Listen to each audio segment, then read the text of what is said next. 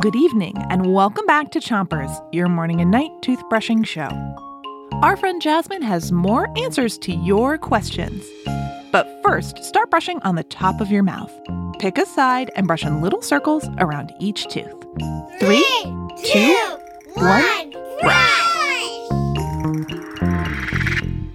Jasmine, take it away. Thanks. Hey, Aaron. Hi, Jasmine. It's your questions week on Chompers, and we're kind of stuck on a question. Uh, so I thought you might be able to help since you know, like, every little thing.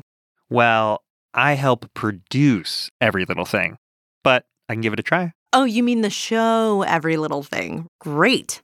All right. So who's asking our first question? I'm Nikki from Beltsville, Maryland, and I want to know why bird poop is white. Switch to the other side of the top of your mouth, and don't brush too hard. Okay, so the white you see in bird poop is not poop. Then what is it? That white stuff is pee. Huh.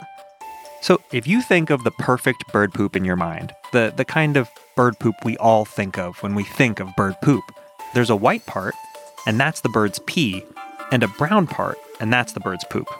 Oh, so what we think is bird poop is actually both bird pee and bird poop. That's right. See, birds have just one hole for everything. It's called the cloaca So birds pee and poop out of the same place? at the same time. And the pee comes out white because that's what birds' bodies do. Yeah, that's right. Switch to the bottom of your mouth and make sure you brush your front teeth too. Okay, I've got one more quick question for you. This one's from Benny. Let's do it. How does a penguin walk on snow? Okay, so how do penguins walk on snow? Wow, another great question. So, it's pretty tough, right? Walking on snow. You ever tried walking on ice? Yeah, it's really slippery. That's right. And penguins aren't exactly suited for the job. They have webbed feet and short legs. It's not exactly perfect for running across the snow. So, they waddle.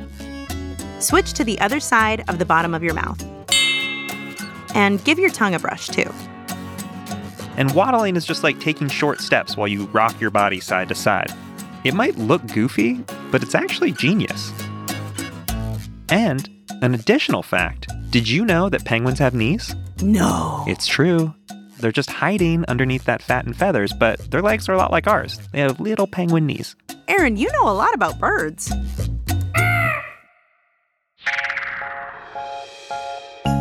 That's it for Chompers tonight. Come back tomorrow for more tricky questions. Until then, three, two, one, spit. Special thanks to Aaron Reese from Every Little Thing, a Gimlet show for grown-ups. Chompers is a production of Gimlet Media.